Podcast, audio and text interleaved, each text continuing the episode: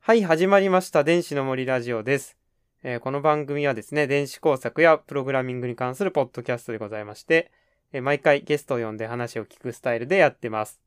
えー今回はですね、独自の世界観で OS を自作している大神さんにお越しいただきました。それでは大神さん自己紹介をお願いします。はい、どうも、大神優馬と申します。ヘニャペンテという個人サークルで自作 OS を軸に活動しています。大切にしているのがですね、やっぱり趣味の活動なので、まあ、自分にとって楽しいってことはそうなんですけど、あと、まあ、独自性みたいなところでして、まあ、今日はそんなヘニャペンテの活動をですね、いろいろとお話しできればと思っています。自作 OS が一番の趣味ではあるんですけれども、その他の趣味としては、あの、レトロゲームでして、だいたい80年代末から90年代中頃あたりのあのコンシューマー機について調べたりとかですね。あと、プレイする側としては、あの、アーケードゲームが結構好きだったりとかして、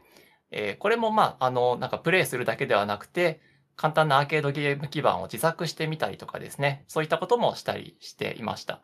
で、仕事では、あの、サイボーズ株式会社というところで、ちょっと全くちょっと別なんですけど、あの、インフラ基盤のエンジニアを、あの、やっています。どうぞ今日はよろしくお願いします。よろしくお願いします。自己紹介ありがとうございました。じゃあ、あの、本題にだんだん入っていくんですけども、アーケードゲームが、まあ、好きって話と、そこからサイボーズに働いてるって話がありましたが、はい大神さん、あの、中途でサイボーズにいらっしゃったんですよね？はい、そうですね。うんはい。2018年にえー中途で入社しまして、えー入社した当初は現行基盤の、あの、運用をする SRE というですね、チームで働いてまして、それこそあの、入社した当初は、あの、内田さんと同じチームで、なおかつ、内田さんが OJT のトレーナーで、あの、いろいろ教えてくださったのを覚えてますね。で、当時からずっとストレージ方面をやってるんですけど、うん。実は、あの、サイボーズにはですね、まあ、サイボーズラボの星野さんという方が作られた、あの、ワルビーというカーネルドライバーがありまして、当時はそれを用いたバックアップシステムのあの運用をしていたりしましたね。うん。はい。そうそう。大神さんがなんか、あの、最初いらっしゃった時に、自作 OS やってる人だっていうのはどこで気づいたのかな？なんか、風穴さんっていう共通の知人経由で多分、はいあの、知ったんだと思うんですけど、自作 OS 黙々会当時やってた僕のイベントに来ていただいたりして、はい。はい。ね、一緒になんか X86 で動く OS を作るサークルでやってましたよね。そうですね。はい。うんあの、当時、そのサイボーズに入社した当時では、あの、ちょうど、あの、64ビット向けの自作 OS をやってまして、まあ、これ、あの、桜のナレッジの方で、なんか私のこれまでの活動をまとめた記事を、あの、出してるんですけど、うん。あの、そこで、なんか YourOS っていう風に呼んでる、あの OS を作ってたのが、ちょうど、そのサイボーズに入社したぐらいの時期で、以前は北海道に住んでたんですね。で、うんそれで東京に来て、で、まあ、以前から自作 OS 黙々会っていうものがあるのは知っていて、でも、北海道に住んでたんで、なかなか行けなくてですね。で、あの、東京に来て、ちょっと行ってみようって言ったら、そこで内田さんとの出会いで、うん。ちょっともうすごい衝撃でしたね。あしかも同い年なんですよね、内田さん。私と同い年で。そうそはい。そうなんですよ。こ、こんなすごい人がいるのかという、あの、衝撃と、あと、まあ、内田さんに限らず、私より年下とかでもですね、バリバリこう OS 作ってる人がいるっていう、う。うん。はい、衝撃で。当時なんか SK サットくんとかも来てた気がするんですよね。そうです。あとはいヒカリウムさんとかね。はい、そうです、そうで。来てますしたね。はい。うん。はい。荒本さんとか。かも来てた。リバさん。はい。うん。はい。そう。そうですね。そうか、自作 OS 黙々会自体はなんか存在は知ってくださってたんですね。はい。北海道にいる時から、はい、知ってました。へえ。はい。そうなんですよ。で、その風穴さんもですね、あの、まあ、サイボーズを初めてこう、まあ、転職するとか考えたときに、まあ、サイボーズって会社自体は、あの、うん高校生ぐらいの時から知ってたんえですけど、そうなんですか？あ、そうです。なんかそういうグループエアっていうものを作っている会社があるっていうのを、うん。私なんか工業高校にいたんで、はいはい結構、そこでなんか情報科学科っていうところにいたんで、うん。なんか先生からそういうものを作ってる会社もあるんだよっていうの。で教えてもらって。いや、僕、大学4年とかになるまで知りませんでしたよ。会社を。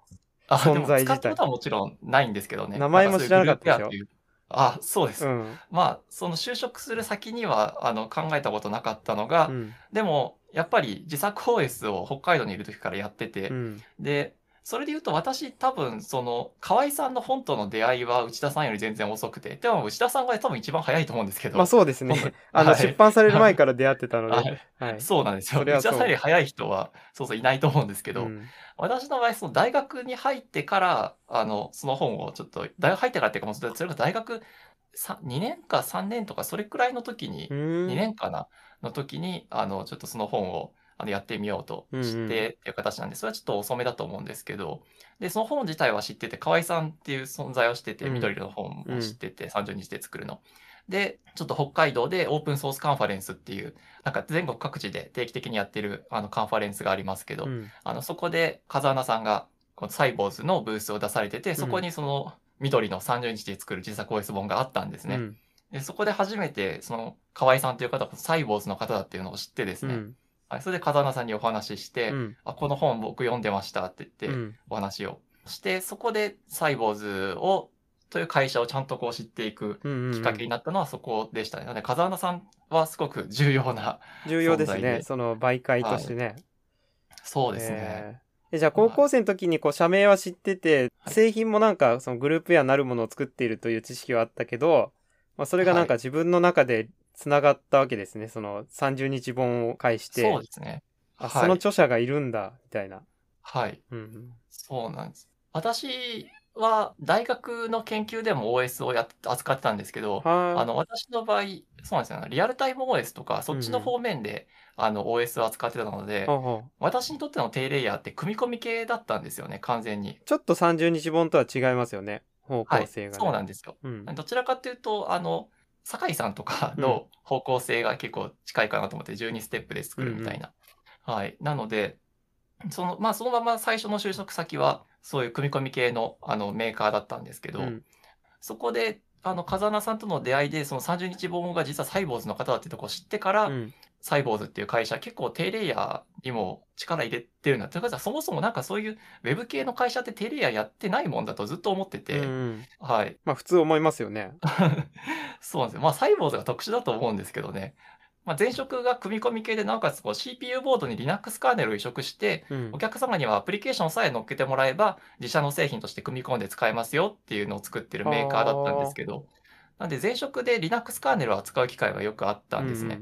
なんで、あの、カーネルの知識はまあそれなりにあったんですけど、その中で、その僕がちょうど前職で、まあ転職とかちょっと考えてるときに、うん。当然その竹内悟さんとかですね、あの、そういう方々は私も当然カーネルエンジニアとして知っていて、うん。で、小崎さんとかもですね、うん。で、そういった方々が、もう僕がそういう考え始めたぐらいから、その竹内さんが、あの、サイボーズという会社の技術顧問になったとかですね、うん。あの、そういうのをお見かけして、うん。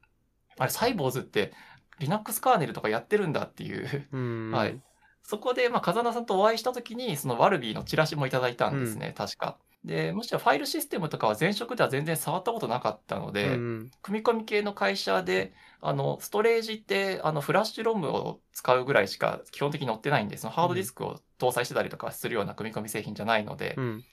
なんであんまりファイルシステムとかブロックレイヤー触ったことなかったんで、じゃあちょっとこのワルビーをちょっと手元で動かしてみて、ちょっとファイルシステムを触ってみるきっかけにしてみようと思って、おえはい、そうなんですね。それで実はなんか、その当時の最新のカーネルバージョンで動かそうとしたら、そもそもビルドが通らなくて、ビルド通るようにしてパッチを送ったってこともなんかあったんですけど。ありましたねそんなのねはいなんかうんはい。なので、まあそこは、そんな感じでこう、めちゃめちゃテレイヤーなところからそのサイボーズと繋がってったんですよね。なんか、2018年ぐらいにじゃあ関連するサイボーズ情報がドドドッと入ってきた感じですねそうです、そうです。そのなんかさっきおっしゃってた30日本との出会いって大学3年生ぐらいっていう話を聞いたんですけどはい。その時までは OS っていうものを作ってなかったんですか、確かにそう、おっしゃる通りなんです。私、自作 OS それまでしたことなくて、うん。でも自作 OS っていう言葉を初めて聞いたのは、うん。多分内田さんと同じぐらいで、僕はあの高校生ぐらいの時に、はい。ヒゲポンさんっていう方が作られてたモナ OS っていう、あそこで初めてなんか自作 OS っていうものが世に存在しているんだっていうのを知ってですね。はいはいはいはい。で、その時、高校の、まあ、工業高校なんなんでってわけでもないですけど、コンピューター部みたいなのがあって、うんそこで一緒にその部活にいた、まあ、僕よりめっちゃプログラミングできる友達がいて、うんで、その友達は、なんかそこに触発されて自作 OS を始めて、はあで、そうなんですよ。で、その友達は、なんかもう、ブートローダーの部分はアセンブラで書くんだとか言って、うん。X86 のアセンブラの話とかしてくれたんですけど、うんまあ、当時の私はもうちょっとちちんぷんかんぷんで ついていけなくて、うんうん。はい。そうですね。私の当時は、あの、どっちかというと高校時代は自作 OS っていうよりかは、まあ OS の興味はもうなんかそれこそもっと前からずっと実はあったんですけど、うん興味の持ち方がその Linux をいじるのが楽しいみたいな、そのうん OS のカスタマイズが極限までうん。できる Linux っていう存在に魅力を感じてて、うんなんで OS はあのカスタマイズする楽しさ、うん、Windows と違ってなんかデスクトップマネージャーも変えれますよみたいな。そうです、そうです。はい。うんなんで、そういう楽しさで私は当時は満足してて、うんうん自作 OS ってところまで思い至らなくて、その友達はめっちゃやっててすごいなと思うんですけど、うんちょっとついていけないしなと思ってた。まあじゃあ自作 OS っていう概念とかモナ OS っていう存在をまあ高校生の時にはし一応知ってて、はい。若干憧れはあって、はい、そうです、そうです。うんそれが大学3年の時に、ふとなんか書店で手に取ったんですか？それともその本を買いに行こうと思って行ったんですか？あ、でも、ふと、ふと手に取ったってのが正しいですね。なんか、こんな本があるっていうのに、多分本の存在はもっと前から気づいてたと思うんですけど、うん。もう Linux カスタマイズっていうところは、なんかある程度、まあ僕一応、なんか自分で大型の自分を自覚結構してて、結構実秋っぽいんですよ、僕、あのほ本来は。ちゃんと目的があって、うんなんか自分の中に哲学みたいなものがあるとそれがめちゃめちゃ続くんですけど、うん、Linux のカスタマイズはうんそれほど強い哲学じゃなかったと思うね、自分の中でうん。確固たるものじゃなくて。うんなんで、まあ一つの趣味の一つみたいな感じで、うんなんで自作 OS っていうものもせっかくなのでちょっとやってみようかなっていう興味を持って、うん河合さんの本を手に取ったっていうのが、そうですね、初めて自作 OS やったのはそそこだと思います。うん。じゃあ、それまでは Linux のまあカスタマイズとかで、カーはいネルの改造とかもやってたんですか、カーネルまで手を出したのは、あの、働き出した後ですね。ああ、そうなんですね。はい。で、ちょっと、ちゃんと白状しておくとですね、30日分私読み切ってないんですよ。これどっかのタイミングでも、確か河合さんにも話したことあると思うんですけど、実はもうそれ、本当に私の大型の悪いところなんですけど、あの、ちょっと手を出すぐらいの気持ちで手を出したものが30日でも私の大型は続かなかったんですね。うなんか、そこは、その当時は、大学3年の頃は、自作 OS に対する覚悟が足りなくて、私の場合は。その途中でちょっと挫折して、あ、なんかちょっとダメだもん、なんか、義務感がやばいみたいな感じになってきて、あの、楽しみがなくなって、ちょっと途中で筆を折ってしまったっていう。なんかよく言われるのは、その、アプリをたくさん作るぐらいになってくるともう OS じゃないじゃんっつって、あ読まなくなるみたいな人の話は聞きますね。ですなんね。か真ん中ぐらいまではかなり OS を作ってるんだけど、その後はなんか、まあいいかなみたいな。そうですね。私の場合、ちょっとどこかて、結構最初の方で、なんか筆を折っちゃった覚えがありますね。あ、そうなんです、ね。アプリまで行かずに。うんはい。あでもその当時はちょっと分かんなかったんですけど、あの、初めて作ったのが OS5 っていうんですね。初めてある程度カーネルを一通りうん。機能を実装してっていうところまで、アプリもブートローダーも書いてっていうの OS5 がっていうのは5番目ってことなんですか？そう、そうなんですよ。5番目なんですよ。うんなんで5番目になって初めてそこまでモチベーションが続いたかっていうと、うん。5番目に作った OS は、これ記事にも書いてるんですけど、あの、前職であの Linux カーネルを扱ってたことで、しかも研究でも組み込み系のあの、まあ、リアルタイム OS を扱ってたんで、うん。OS に関する知識っていうのは頭の中に、あの、OS とはこういうもんだみたいな知識があるつもりだったんですね。うんなんで、それを単にアウトプットをしてみようと。その、うん自分が思ってる OS の理解が正しいのかっていうのを実際に実装してみて確認してみようっていう思いで、うん。あの OS5 って作り始めたんですね。うん。なんで、もう OS5 を作るときには何かを見ながら作るとかじゃなくて、うん完全に自分の思いの中で作ってて、あ、じゃあなんか復習っていうか、その自分の頭の整理みたいな。そうですね。なんかそれがき結構自分には性に合ってたみたいで、その、これまでは、あの、30日本だとか、うんあと、あの、酒井さんの12ステップは読み切れたんですけど、うん。その12ステップ本とか、でも12ステップ本で出来上がったやつを改造してなんか作っていこうとか、あと Linux 0.01からフォークしてなんか作っていこうとかも考えたことあったんですけど、うん。そこによって出来上がるものが結局それは Linux じゃんとか、うん。結局それは COSOS じゃんみたいな、うんなって、こういうその思いがちょっと吹き出てきてしまって、うん。多分なんか僕にとっては自作 OS は、あの自分自身のものだこれはってなんか表現できる手段にしたかったと思うんですね。なんで、じゃあもうそれならフルスクラッチでやろうと。あうんめちゃめちゃ手間はかかるけど、うんあ多分車輪の再実装みたいな、車車輪の再発明みたいな感じ一部はなってくると思うけど、うん。それでも自分でフルスクラッチで作っていこうって言って、うん。やったのが結果的に一番モチベーションが続いた。うん自分のや、のなんか気持ちに合ってたっていう。いや、わかりますよ。結局なんか自分の作品を作りたいですよね。サンプルコードにちょっと改造するだけじゃなくてね。とそうですね。てもわかる。うん。はい。えじゃあ OS の1とか2っていうのはその30日本を読んでる時に初めて作った OS とかが1とかなんですかね？確か、ちょっとどれが1、2、3、4だったかはもう覚えてないんですけど、確かそういう形だったと思います。うんうんうんはい。わかるな。僕もね、なんかね、その5っていう数字はね、かなり親近感があってですね。あ、僕もビットノスって名前でやってたんですね。オリジナルはい OS の開発。はい。だけど結局、こう、どれも続かなくて結局作り直しまくって、最終バージョン5なんですよ、確か。そうなんですね。こう人生5回ぐらい OS を作り直すんだな、みたいな ことを僕だけじゃなかったんやっていうのは思いました、今。あああ、なるほど。うんな、なんですかね。5、確かになんかうん5回目っていうのはやっぱり5回ぐらいはやらないと。やらないといけないのかもしれない。あなるほど。しかも5でそれを最終バージョンにしてこれを進化し続けようみたいな決意を最初にした気がするんですよね。結局あ最後っていうとこまではいかなかったんですけど、なんかはい5っていうのはそういう意味があるらしい。どうやら。あなるほど。うん、面白い。あ確かに私も結局あのこの OS5 をベースに当うん時その OS5 ってあのこの32ビットでなおかつレガシーバイオスで、うん。そしてなおかつこエミュレーターでしか動かなくてもいいやっていうふうにうん。結構割り切ってたんですね。うん。なのであじゃあちょっと自分の実機で動かしたいと思って、うん。当時実機すでにあの64ビットの UEFI のマシンだったので、うん。そこ向けに動かそうかなと思ってそこ向けにポーティングしていこうかとも思ったんですけど、うん。それはちょっとなんか全然違う話だなと思って、あの、OS5 って、この方針として基本的に限りなくシンプルに実装しようとしてて、うん。もう言ってしまうコード行数を極限まで下げていくぐらいの少ないコード行数で実装するみたいな方針でやってて、MMU の制御だとか、一応あの、プリエンプティブなスケジューラーとかも実装してたりとか、あの、カーネルとブートローダーとアプリケーションちゃんとバイナリレベルで分かれるとかなってるんですけど、それでも例えばファイルシステムとかは、なんか既存のものと互換性があるとかじゃなくて、ファイルシステムとしての体をなしていればいいという形でうん独自なものにしてたんですね。うんうんなんか言ってしまえば確か、あのファイル名は確か8文字とかそれぐらいだと思うんですよ、もう仕様として。はいまあ、ファットと同じだといえば同じ。そうですね。そうですね。はい。なんかもうそれくらいでいいだろうみたいな。うんあそんな感じで作ってたんで、うん32ビットの CPU にゴリゴリに依存してて、うんしかもそこを切り出していくっていうのは、なんか方針、そもそもの方針とずれていく感じがして、うんはい。なんで、もうちょっとやりかけたんですけど、その OS5 からその64ビットにやるのはやめて、うん64ビットの方を作っていくときはもうまた一からこう作っていくっていう風に結局はして、うんはい。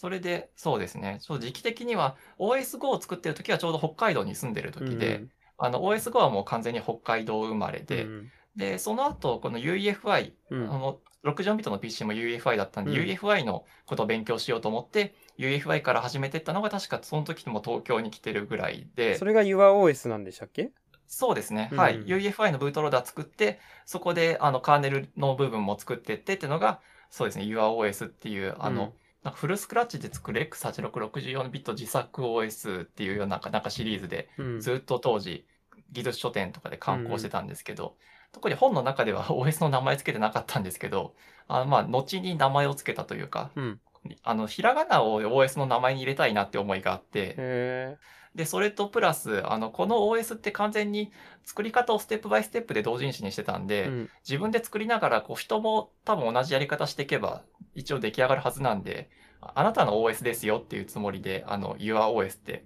いう風にしたんですね。うんで、Your をなんかひらがなにして可愛くしてみたいな。うんはい。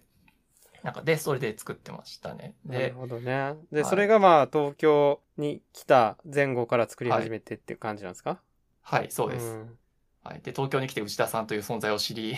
パソコン向けの自作 OS は、もう、そういう OS はある程度出来上がったところで、うんもう、これ、内田さんいるしな、という思いがすごくしてきてですね。ああ、完全になんか作品が被ってましたもんね。そうですね。ね僕もその頃多分 UEFI のことやってたし。はい。あの、内田さんの方が実装力もあるし、うん、なんかせっかくやるならもっと独自な方向性でとか、あと、それでもうその YourOS を作ってる64ビットの自作 OS の本を刊行しながら、その途中で、なんか遺伝的 MBR ってやつをちょっとやってたりしたんですね。うん。ちょっとまた時代はちょっと遡っちゃうんですけど、あの MBR ってレガシーバイオスってパソコンの電源入れたら昔、ちょっと昔のコンピューターって、あのディスクの先頭512バイトをロードして、そこにジャンプして実行してたんですよね。それ、その512バイト MBR ってマスターブートレコードって言いますけど、その一番最初に実行される512バイトぐらいなら、遺伝的アルゴリズムで生成できるんじゃないかみたいなうん。そういう思いがあってやったんですけど、あの、そこら辺やり始めたのも、何度かこう OS を作ってると、毎回このカーネルを作ったら、そのカーネルのシステムコールを叩くためのテストコード程度のアプリケーション、プロセスみたいなのよく作ると思うんですけど、うん。当時 C 言語で書いてたんですけど、うん。結局欲しいのはそのシステムコール呼んでくれる命令であって、うん。命令が生成できればなんかその手段何でもいいんだよなと思ってて、命令っていうか機械語ですよね。あ、そうです。はい。機械語です、シスコールが含まれるバあバイナリ。はい、そうです。バイナリが、機械語が生成できれば、なんか、その方法は何でもいいんだよなと思ってて、はい、そこで、このエンジニアの怠惰は美徳とか、まあ、そんな感じの話で、結局、究極の怠惰はなんか設計図だけ放り込んどいて、寝て起きたら出来上がってるみたいな、なんか、そ、それが究極じゃないかってこう思って、うんで、それで実行バイナリ、機械語の命令列の自動生成ってなんか面白い方法でなんかやれないもんかなと思って、うん。ちょっとそういうアイディアで遺伝的アルゴリズムと組み合わせたのが遺伝的 MBR だったんですけど、うん。なんかそこら辺からだんだんとこう、そのプログラミング言語じゃないですけど、そもそもバイナリの生成の方法自体だとか、その OS のそもそものなり、形みたいなものにちょっと別の形があってもいいんじゃないかなと思って。うん。なんかその、僕、大神さんの実装力すごいなと思って見てたんですよ。あ、あ、そうですか。逆に。や あのあなんかね、オープンソースカンファレンスとかで、イーサネットの口から、アープ出してますみたいな、自作あ OS でネットワークパケット出してますみたいな展示とかはいしてて、い、や、すごいな。僕はついぞ今までニックのドライバーを書かずに来てしまったので、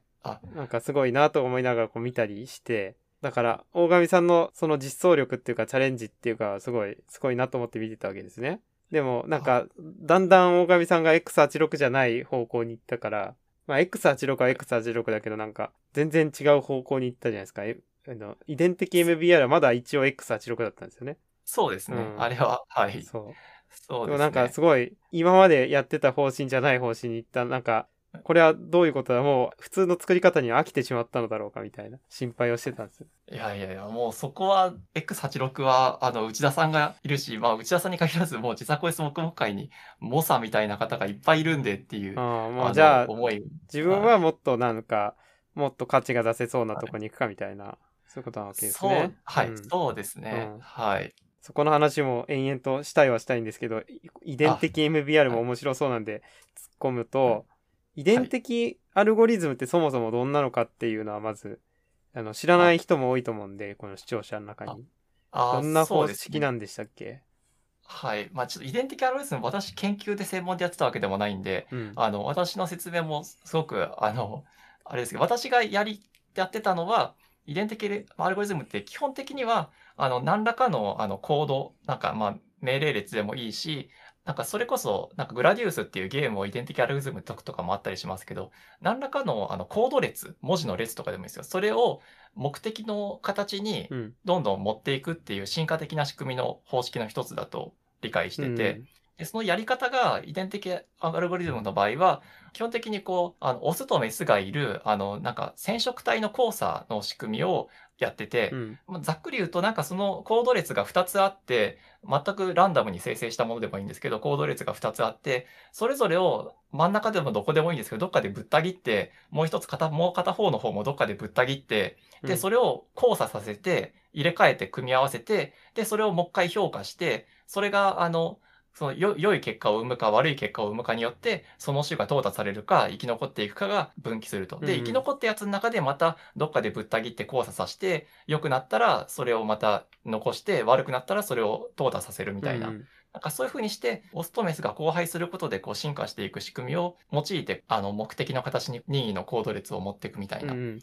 ゲームだと、は例えばこのキャラクターがより進んだ方を高得点にするとか、たくさんコインを得たら得点が高くなるとか、評価関数を作っておいて、まあ、その評価関数が高くなった奴らを残して、またそいつを親として、遺伝子を交差させていってってことをするんですよね。で、その時の遺伝子は多分ゲームパッドの入力とかだったりすると思うんですけど、右を何秒間押すみたいな。はい。そうですそうです。んはい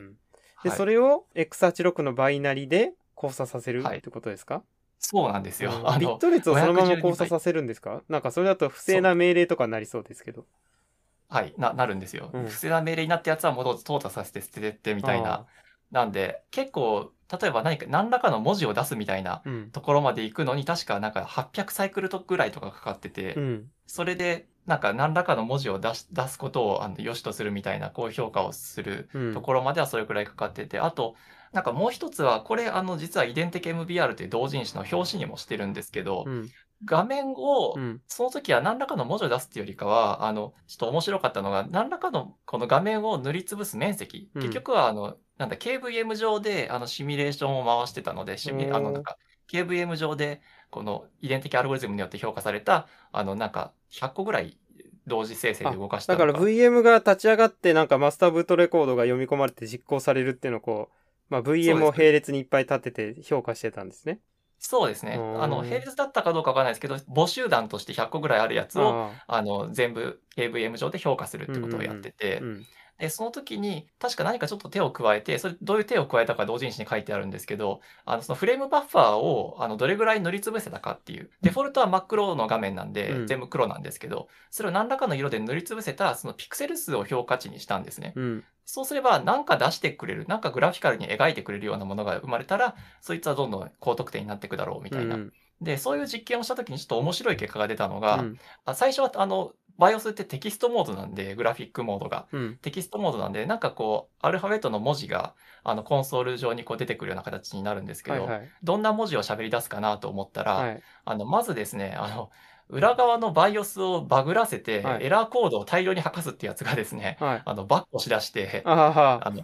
どんな正規ルートよりもエラーコードの方が手軽にいっぱい出せるんだ？そうなんですよ。てそれがエラーコードでフレームバッファー上をあの 満たすと、うん。はい。なるほどと思って、わあ、やりおるな、こいつと思って、そいつやつらがバックをしてたところ、うん裏側の BIOS のモードをグラフィックモードに切り替えるやつがどっかのタイミングで現れて、はあ。そうなんです。それでグラフィックモードに切り替えると画面を塗りつぶすってことができるんですね。ピクセルで見ると超有利ですよね。テキストよりも。そうなんですんはい。なので、そのグラフィックモードに切り替えたやつが、どんどん今度はバックをしていって、うん。で、あの、その、もともと、あの、テキストの、あの、世界だったのが、グラフィックのモードに一気に切り替わったっていううんうん。MBR 本の表紙にしてるのは、ちょうど初めてテキストからグラフィックに切り替わったやつがあ出してる画面なんですね。うん。あの、のなんで本来テキストとして出そうとしてたややつがグラフィックモードで出てる、出てるんで、うん。ドットが変に出てるだけみたいな、あ、そっか。あの、絵が表紙になってるんですけど。データ自体はテキストで出そうとしてるんだけど、モードがグラフィックになっちゃってるから、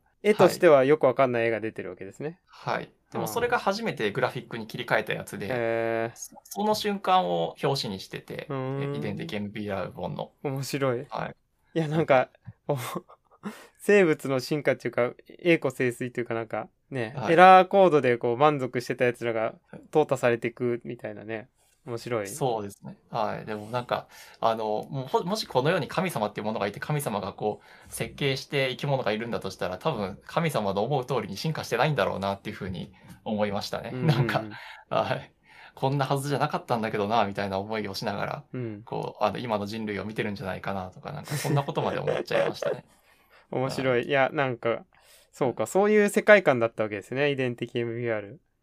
あそうですね。はい。なんかその、だから掛け合わせて無効命令になっちゃうこともよくあるんだけど、それは、はい。まあ、癌細胞が排除されるみたいな感じなんですかね。こうシステムから排除されていって。はい。それはもう、なんですか、そういうルールにしてたんですか？インバリッドのやつは、も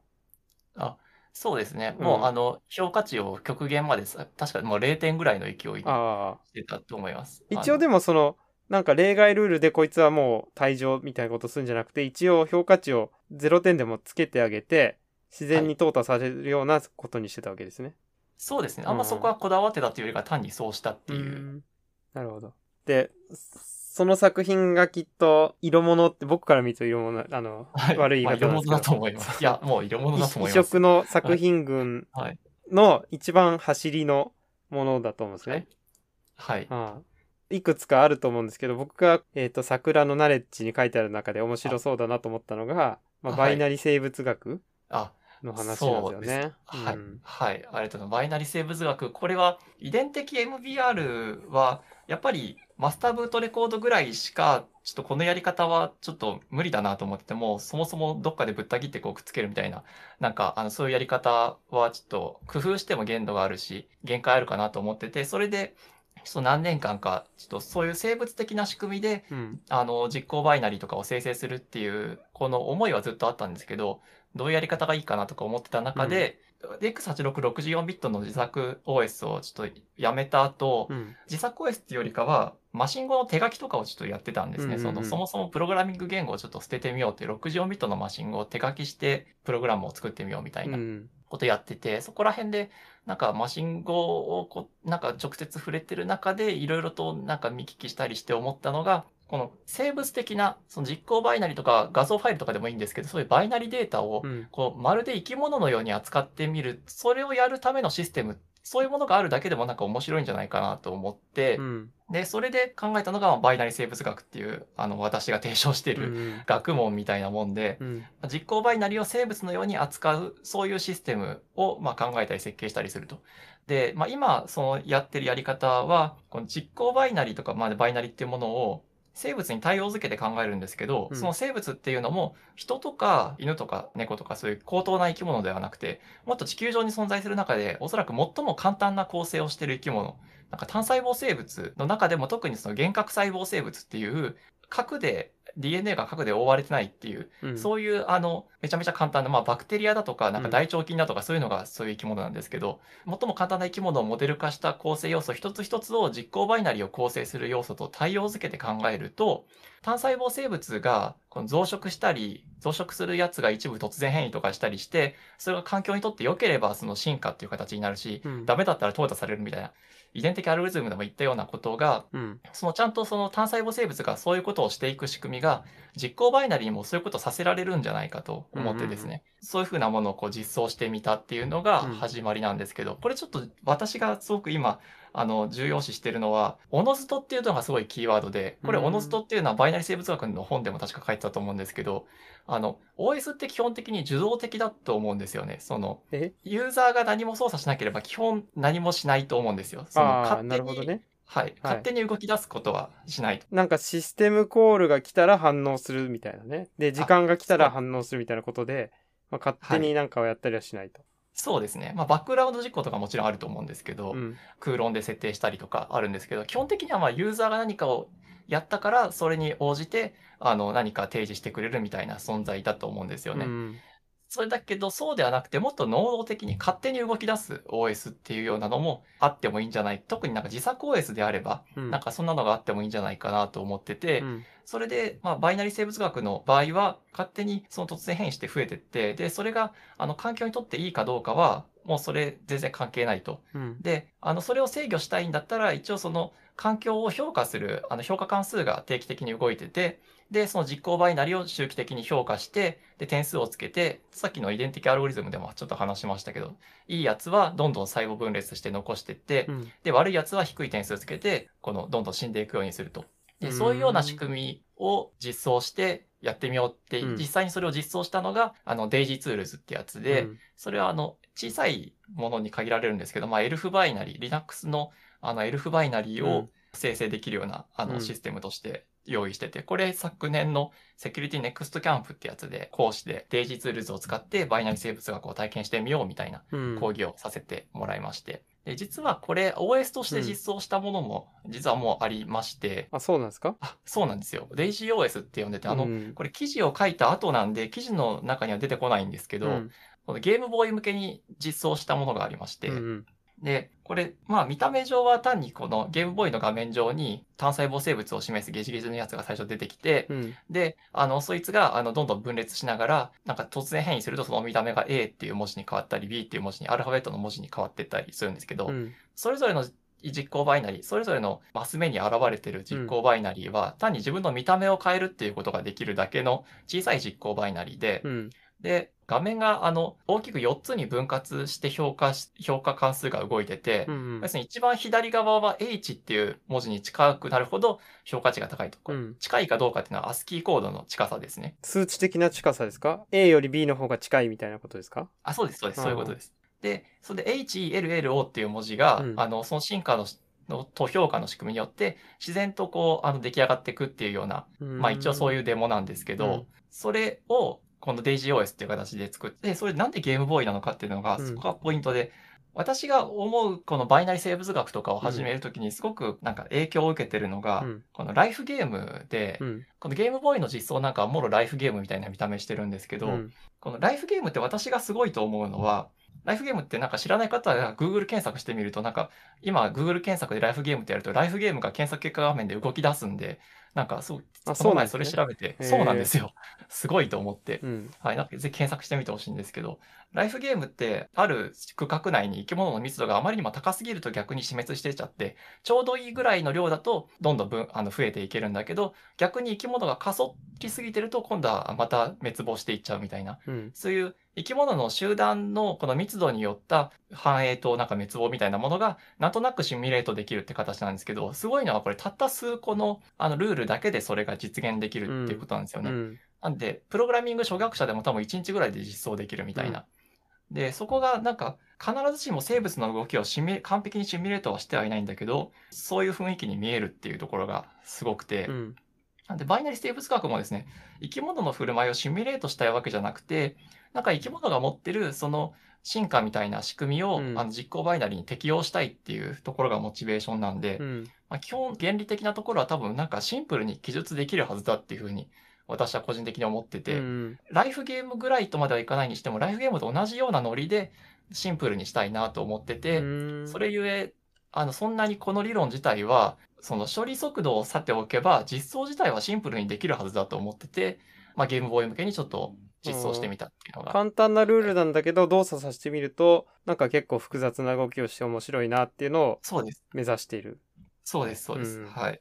そのバイナリ生物学って、まあ、遺伝的 MBR の場合は、インバリッドな命令がいっぱい生成されちゃうって話だったんですけど、はい。バイナリ生物学の場合、どんな、こう、結構有効命令の比率は高めなんですかね。えっ、と、インバリッドな命令は出てくる、あ、まあ、そこはですね、あの、制御の仕方があって、うん。そもそも突然変異するときに、命令の単位で突然変異するんですね。そのうん。命令列の中のどっかの命令が別の命令に変わるとか、うん別の命令が挿入されてくるとか、うんそういう形なんですけど、どの命令が挿入されてくるかっていう、その、この環境内に存在する命令っていうものはあらかじめ定義してあって、うんなんでそこの中でこの命令しかあの使っちゃいけないっていうふうに制限できるんで、うんまあ、そこで一つ制限ができるのと、うんあと、あの、インバリッドなもの、なんか、あの、それでも挙動が期待しないようなものは生まれてくるので、うんそれはもう、あの、評価のところで低い点数をつけてっていうのは、遺伝的 MBR と変わらないところかなと思います。なんかそもそもじゃあ、じ CPU が実行拒否してしまうみたいな命令は生成されにくいわけですね。そうですね。うんはい。それで、なおかつ、あの、遺伝的 MBR は、遺伝的アルゴリズムの都合上、どっかでぶった切ってこうくっつけるみたいな、うんめちゃめちゃ雑なことするんですけど、このバイナリ生物学の場合は、基本的に1回の突然変異で変わるのは1命令だけなんで、うんイメージとしては、なんか、あの、デバッグするときにどこが悪いのかわかんないでデバッグするときって、バイナリで分岐、あの、二分法でこう追い詰めていくっていうのはありますけど、うん究極は、とりあえず1行ずつ別のことに書き換えて実行して、1行書き換えて実行してっていうのを繰り返して、どこに問題があるか調べるみたいな。うんそれが、あの、頭は悪いけど、なんか、それで一応か答えにはたどり着けるみたいな、うんあると思うんですけど、そんなノリで、1命令だけ変えて評価して、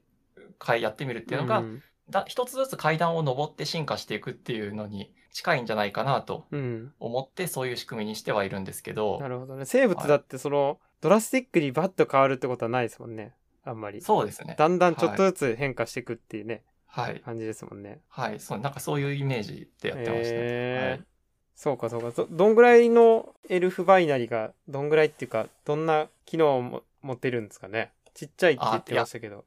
はい、小さいんですよ。今んとこですね、あの、実際にこの Daisy Tools の同人誌とかでやってたのは、画面に1文字、なんか A とか B とか出すとか、うん。それくらいですね。その、なんでまだでかいものが作れないかっていうと、うん、その命令列のうんどこでも突然変異しうるのうが、ん。そういう実装に今はなってうて、ん。なんで、せっかく文字を出すっていう風な、うん。この命令列に進化できたとしても、うん。それをやるところの重要な命令がうん突然変異でなんか変わっちゃうかもしれない。退化する可能性がうんうん全然あってう、ん。なんで、それでせっかくいい感じに進化してっても、そのフィックスさ、あの、この命令はちょ突然変異させないよっていう風に、うん。自動的にこう固定させるっていう仕組みがう、ん。ちょっと、あの、今いい感じのを、あの、思いつけてなくうん。て、うん。はいなんか一番重要な命令ってこの出る文字がちょっと、はいあの H じゃなくて隣の文字になっちゃうぐらいだったらいいんだけど文字を出すための重要な命令が変わっちゃうとかだと辛いわけです。はい。そうですうね。んはい。それでどんどんでかくなればでかくなるほど、そういういくつかこう重要な命令とか出てくるんで、関数呼び出しするときのそもそもコール命令のところを書き換えちゃったら全然関数呼び出せなくなっちゃうんで、うん。なんかそういう感じで、あの、なかなか安定的にこうでかくしていくっていうのが難しくて、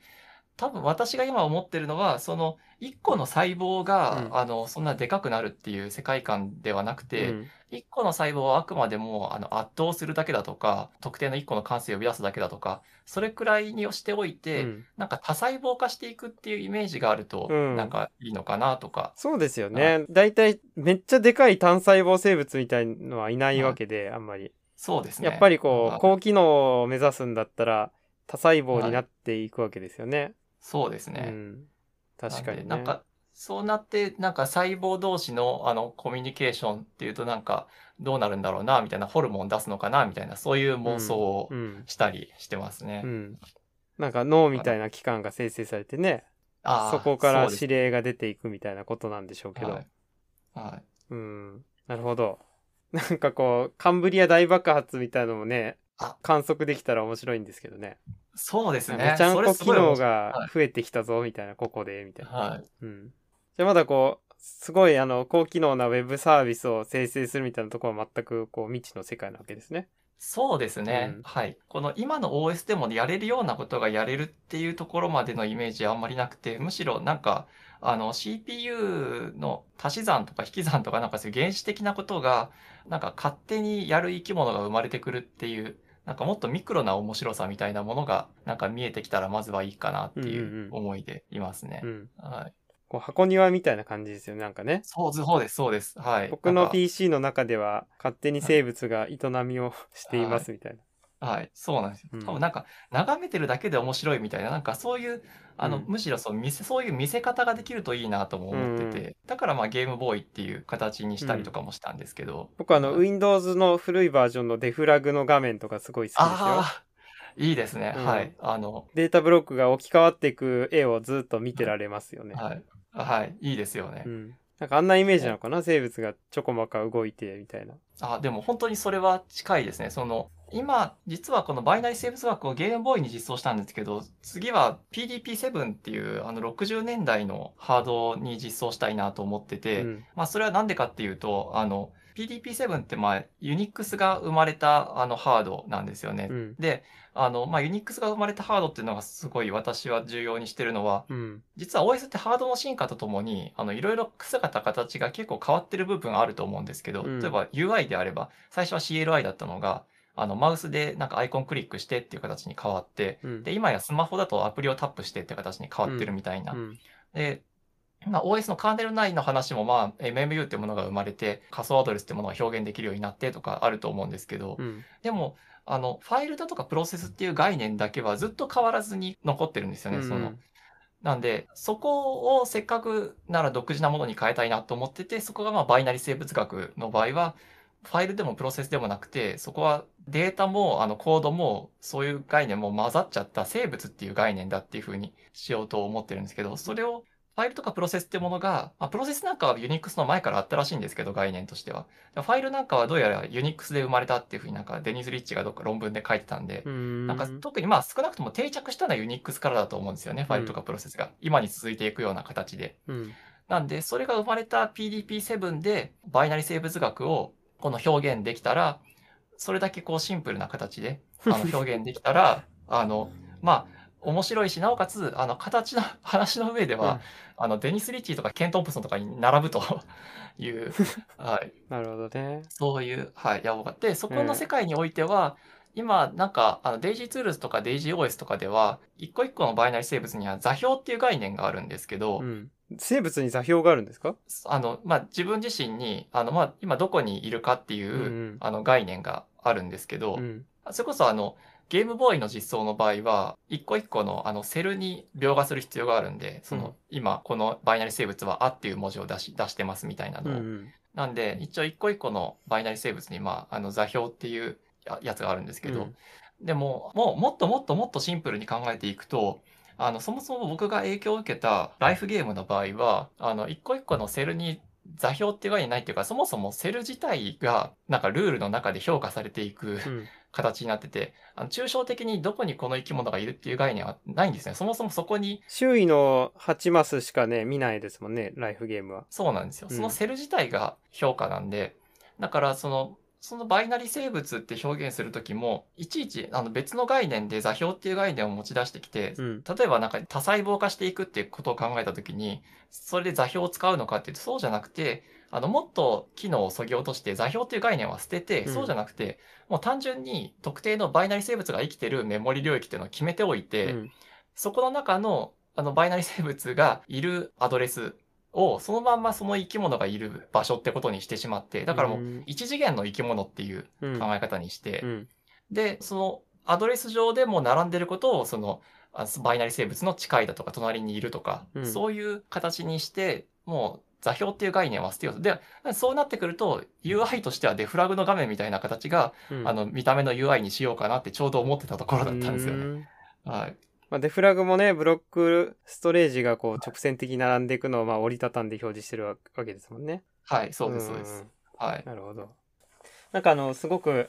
もっと話したいだろうなという雰囲気を感じるんですが、こう時間がすごい経っているので、もう一個話したい話題に行きたいと思うんですね。はい。はい。なんか、作慣れを読むと、目指す UI の姿みたいなのが書いてある気がして、ベーシックって面白いよねみたいなね、話があったと思うんですね。そうですね。はい。で、そのベーシックって、あの、はい僕もぜ全然リアルタイムでいっぱい遊んだわけではないんですけど、まあ、持てる知識の中で考えると、プログラミングができるシェルみたいな感じなんですよね、多分。あそうですね。もう、うん私もと当時ではないので、うん。あの、同じ年ですからねはいはい、そうです、そうです。はい。はい、そうなんですよね。私もちょっと桜のナレッジの方で書いてたのが、はい。そのおっしゃる通りで、このい OS、まあ当時はベーシックのインタープリターが OS の役割をしてて、うん。で、そのベーシックのインタープリター上であのディスクにアクセスしたりとかしてたわけですけど、うん。なんかそのインターフェースがそのままシームレスにプログラミングにつながってるのがあの面白いなと思ってて、うん。行頭に行番号を書くと、プログラミングのそのコード番号になるんですよね。その例えばうん10って書いて半角スペース開けて、プリントって書いて半角スペース開けて、ハローってやると、うんソースコードの10行目のところにそれが入ってくると。ちなみになんか行数を先頭に入れないで書くこともできるんですか、 BASIC って。あ、できます。その場合はその場でハローっていうのが実行されるあー、そうなんだ。だけですね。あじゃあはい行数を入れると、何行目から実行みたいなことをしない限り実行されなくなるんですかね？あ、そうですねう。んはい。あの、単に、このバッファー内、あらかじめこのカレントで今編集するソースコードみたいなものが、まあ、あらかじめ決まってて、うんバッファー上に決まってて、で、そこが、あの、先頭に行番号を書いておくと、そこに、もともと何も書いてなかったらそこに追加されるし、うん。すでに10行目に何か書かれてたら、それが上書きされるみたいなん形になります。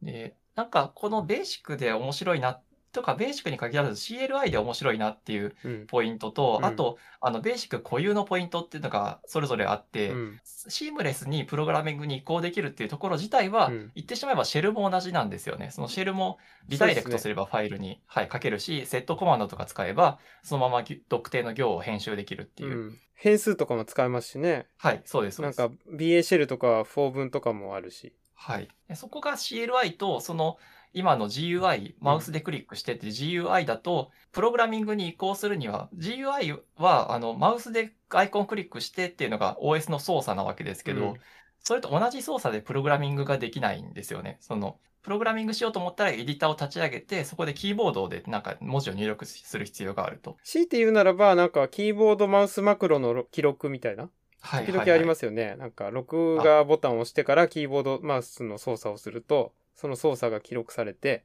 後で再生できますみたいな。あ、そうですね。確かにそういう手段はありますね。うん。はい。まあそれもプログラミングっていうか、ただマクロ、同じことを繰り返すっていうのが基本な感じですね。あとは、アップルのオートメーターとかですか？ああれは GUI の操作でいろんなパーツを組み合わせて、あの、はい OS のアプリを自動操作するみたいなことはできた気がしますよね。そうですね。うん。まあ確かに。それで言うとまあできないっていうとちょっと語弊があるんですけど、うんあの、あんまりこう、あの、主流なプログラミング手段じゃな、手段じゃないというか、うん。はい。あの、それで、なんか満足するものが、あの、こう、やれる、効率的になんか、ものづくりができるような形ではないかなと思ってて、まあそこが、まあ CLI と GUI のなんかちょっと違うポイントかなっていうところと、うん。あと、そのベーシックが固有だなって思ってるポイントが、完全にハードウェアをあの支配しきってないっていうところがうん。面白いなと思ってて、うん。まあ、汎用的な OS の場合は当然どんなアプリケーションが動くかわからないので、うん。えー完全にハードウェア資源を OS 側でちゃんと管理して、うん。基本的にはあのアプリケーションに直接触らせないようにするっていうのが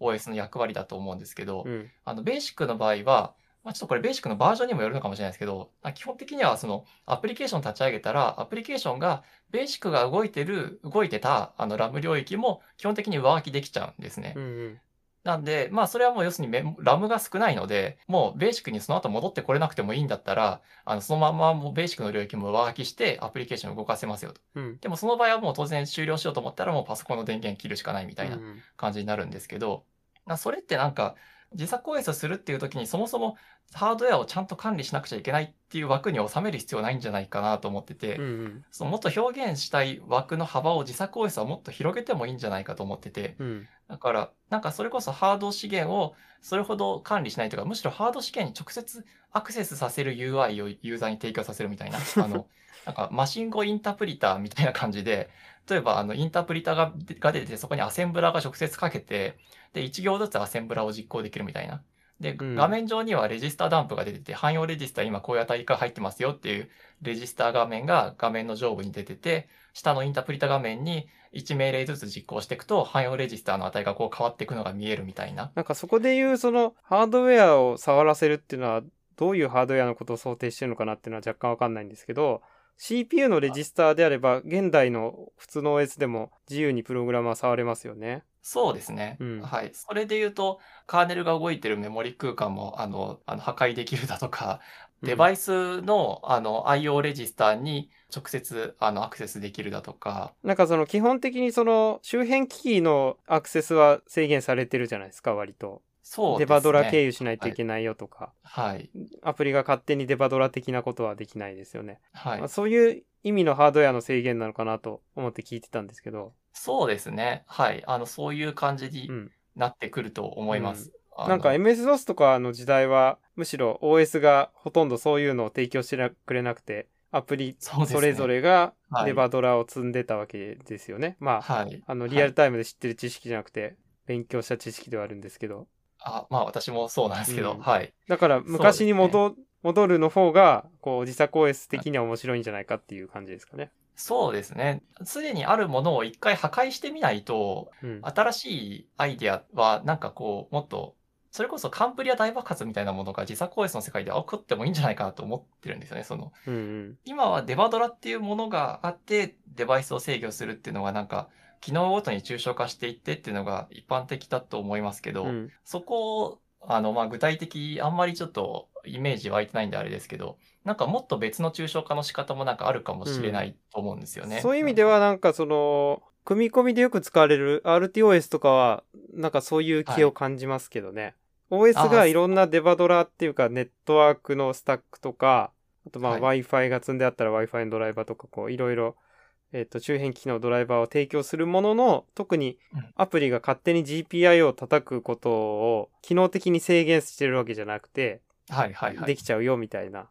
まあだけど、下手に OS を叩くとその機能が競合することはあるあるだろうけど、はい。まあ別に技術的に制限されてるわけじゃなくて好きにできますよみたいなことですよね。なんかそれに近いのかなっていうのは聞いてて思いました。OS はなんか便利な機能は提供するけど特に技術的な制限は設けてませんみたいな。そうですね。はい。うん。あともう一つ考えたその便利なことだけが OS じゃなくてもいいんじゃないかなと思ってて、ほなんていうんですかね、あの、え、不便なこと。あ、いや、あの、エンタメによってってもいいんじゃないかなと思うんですよ。その、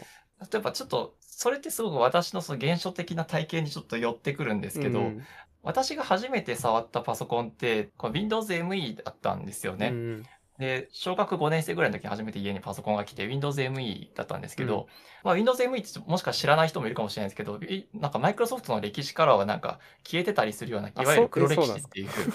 はい、そうなんですよ。え OS ーで。ミレニアムエディションってすごい大々的な名前なのに。あ そうなんですよ。はい。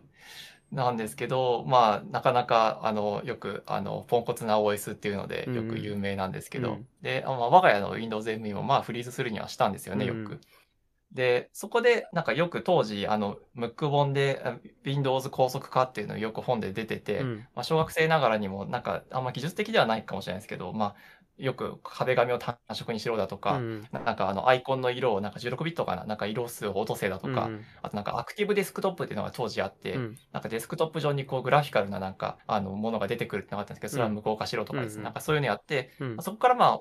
あの OS のカスタマイズとかに興味持ってったんですけど、うんそれともう一つですね、その、あの Windows ME を私が触るとフリーズしなかったんですよ。うん友達とかが触るとフリーズするんですよ。うんで、なんかそれって、あの、まあなんか、あこ、ちょっとこれ以上いくとやばいなみたいなものが、うんその、今度私にはなんとなく分かったんですね。もうずっと触ってたんで。うんうんうん我が家の ME はこれ以上いくとやばいみたいな。うんまあ、それはディスクアクセスの音だとか、うん砂時計マークが出てくるとか、そんな感じですけど、うんそこでちょっと思ったのは、うん私は Windows ME 確かに、まあ、お不便かもしれないけど、うんすごくまあ好きだったんですね。うんそういうなんか、俺には懐いてるみたいな。うんで、そういう感じで思ったのは、その、まあ、それで当時、あの、まあ、双葉チャンネルっていう画像掲示板ではい OS 擬人化っていうものがあったりして、ありましたね。はい。そこで真っ先に擬人化されたのが Windows ME だったんですよね。そういうのも知ってて、まあ、Windows ME に愛着があって、で、そこでやっぱり思ったのは、なんか、あの、OS っていうものの価値、当然、今は Windows ME はもうダメな OS だったっていうのが一般的な評価ですけど、うん。私にとっては、まあ、当然仕事なんかじゃ使い物にならない OS だと思いますけど、うん。こそこに思い出なり、それなりになんか愛着を持ってた人もいるっていう、うん。そこになんかキャラクター性みたいなものを見出して、うん。OS をあの理解できるっていうのは、うん結構なんか日本人ならではの感性な気もするし、うん。なんかそういうところを OS を作るで重視したりとか、しかもなおかつその自作 OS って、たかだか一人か数人ぐらいでやることが一般的だと思うんで、そもそもそんな今の汎用的な OS に立ち打ちはまあ多分できないと思うんですよね。うん。そこに立ち向かうんじゃなくて、そこにキャラ付けをしていくっていうような、あの、あだから、堅牢で便利で、なんかすごはいいプログラマーに優しいみたいな側面だけじゃなくて、はいもうちょっと別の、ちょっとはい。時々壊れますみたいな、てへみたいな、はい。そういうはい。キャラクター性をつけると、より面白いんじゃないかという。そうですね。うん。なんかそんな、この OS というと、うん。あの、当然何でもできて完璧なんだよねみたいな、うん。思いじゃない OS っていうジャンルが、なんかちょ、ちゃんと名前として付けれたらいいなと思ってて、なんか、あの、ホビー OS とか同人 OS とか呼ぶといいんじゃないかとか個人的に思ってるんですけど、うん。これはこ個人的なあの創作なんだみたいな、うん。なんかそういうのがもっと自作 OS って良くも悪くも結構あの、このコードかける人がこう、めちゃめちゃいいものをこう作ってきたっていう文化があるんで、うん。自作 OS 見たことあるよっていう人は結構その自作 OS 全世界で自作 OS やってる人の中での多分なんかめちゃめちゃいいものを結構見ちゃってると思うんですよね。自作 OS ん見たことあるよっていう人、いうん。やなんかそれだけじゃないんだよみたいななんか。うん。なんか個人的にはこうこの、ま、漫画と同じぐらいの層の厚さになったらいいなと思って。漫画って商業で漫画やる人から同人で漫画描く人もいて同人で漫画描く人もコミケとかコミュニティアとかでもなんか普通にあこんな絵でも出しちゃうのみたいな人もこういるけど、うん。でもそれもそれで面白かったりするんですようんね。その、うんはい。なんかウェブ漫画とかは今や、あの原作の絵はもうなんかこんな絵なのみたいだけど、でも絵関係なく面白いみたいな。うんそこがなんか漫画のすごい面白いところで。うまくちょっとなんか具体的にどうなるかって言えないですけど、自作 OS ももっとなんかそういう機能的に優れてるとかいう表現じゃない方向での、うんあの、キャラが感じられるみたいなものがあってもいいんじゃないかなって。はい。なんか例えばわかんないですけど、この起動して OS がこう動いてる状態を見るとなんか心が落ち着くとか、そうですね。ほっこりした気持ちになるみたいなのも、はい。はい。ね、そういうの目指したりとかね。はい。うん。もう常に使うものじゃなくてもいいと思うんですね。自作 OS なんで、ちょっと、うんあの、ゲームみたいに、ちょっとその世界に浸って楽しんだら、まあ、もう終了させて終わりとかでもいいと思うんですオペレーティングシステムっていうとこうなんかアプリケーションに機能を提供するみたいなことを思ったりするけどそうじゃなくてはい一つの箱には世界観をユーザーに提供しますみたいなことで見るとはい。別にアプリにとって便利に作る必要もないしはい。例えばアイコンが全部あの特定のテーマの雰囲気に従ったアイコンで構成されてるとかはい。ある世界観を表現した壁紙になってるとかそういうのでいいわけですよね。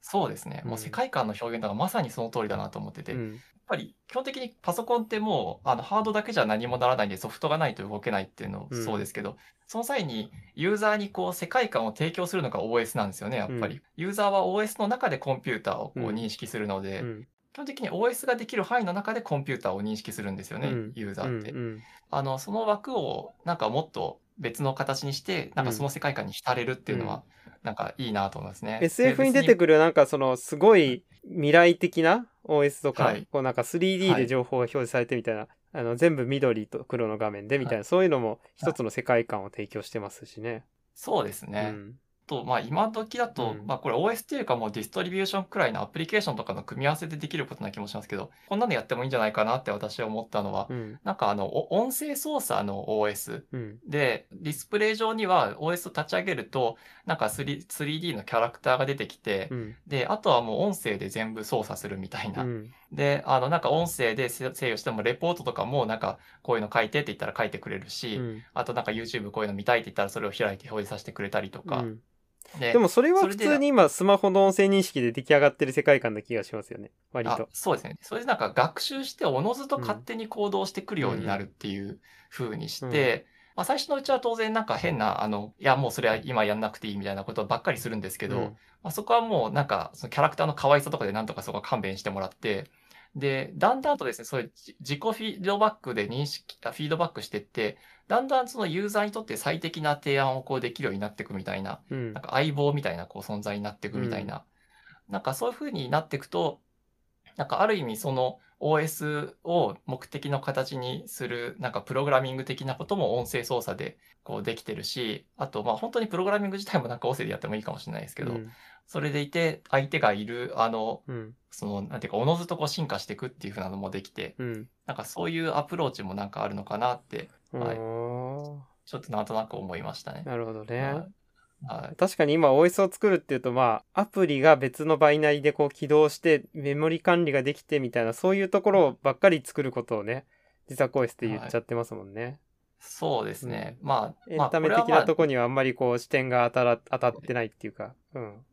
そうですね。うん。まあ、それちょっと私のなんか UROS って、カーネルとかは一応ちゃんとなんかメモリ管理してみたいな形だったんですけど、UI は UROS の場合は起動すると、最初に実行したのがな、実装したのが縦書きの日本語シェルみたいな実装してましたけど、うん次が、一応これは GUI だとか言って、あの、女の子のあの立ち絵と、あの右側にこう選択肢が出てくる UI で、この選択肢を選んでいくと、あのスライドショーソフト立ち上げて、スライドショーが実行できるみたいな、うん。このゲーム風 UI みたいなものにしたりしてましたけど、なんかゲーム的にすることで、うんそもそもゲームを遊んでるつもりが、それが開発になってるみたいな、なんかそういうのも面白いかもしれないですよね。うん。いや、なるほどね。いや、めっちゃこう、面白い話なんですけど、ああの、もう時間なんですよねあ。そろそろはいはい締めていこうかなと思うんですけど。はい。いやー、もっと議論したいよっていうネタなんですよね。はいあなんかあの、視聴者の人でも、あの、わかるわかるみたいな意見とかあったら、ツイッターでつぶやくなり、投書箱がありますので、ご意見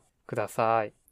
えっと、じゃあ最後にですね、はい少しだけでいいんですけど、次にやろうと思っていることをこう簡単に紹介してもらって終わろうかなと思います。そうですね。はいやっぱ次はちょっと少し前も話しましたけど、やっぱり PDP7 でうん、この DaisyOS っていう私のこのバイナリ生物学の OS をまあ実装しようとうんい。うのがやっぱり次の目標で今のところちょっと考えてやってるところですね。なるほどね。はい当時のユニックスが生まれたマシンで、デイジー OS が動いたら、確かに感動的かもしれないですね。そうですね。はい。まあ、PDP7 のもし言動する実機を持ってるみたいな人がいたら、ああ、そうですね、ね。使わせてもらったりしたらね、はい楽しいですよね。視聴者の中にいるかどうかわかりませんけど、はい。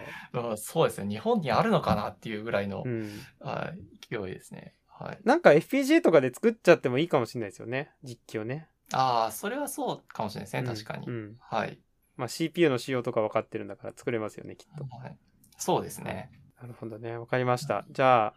じゃあありがとうございました、小上さん。これで、えっ、と、今日の電子の森ラジオを終わりにしたいと思います。皆さん、聞いていただいてありがとうございました。さようなら。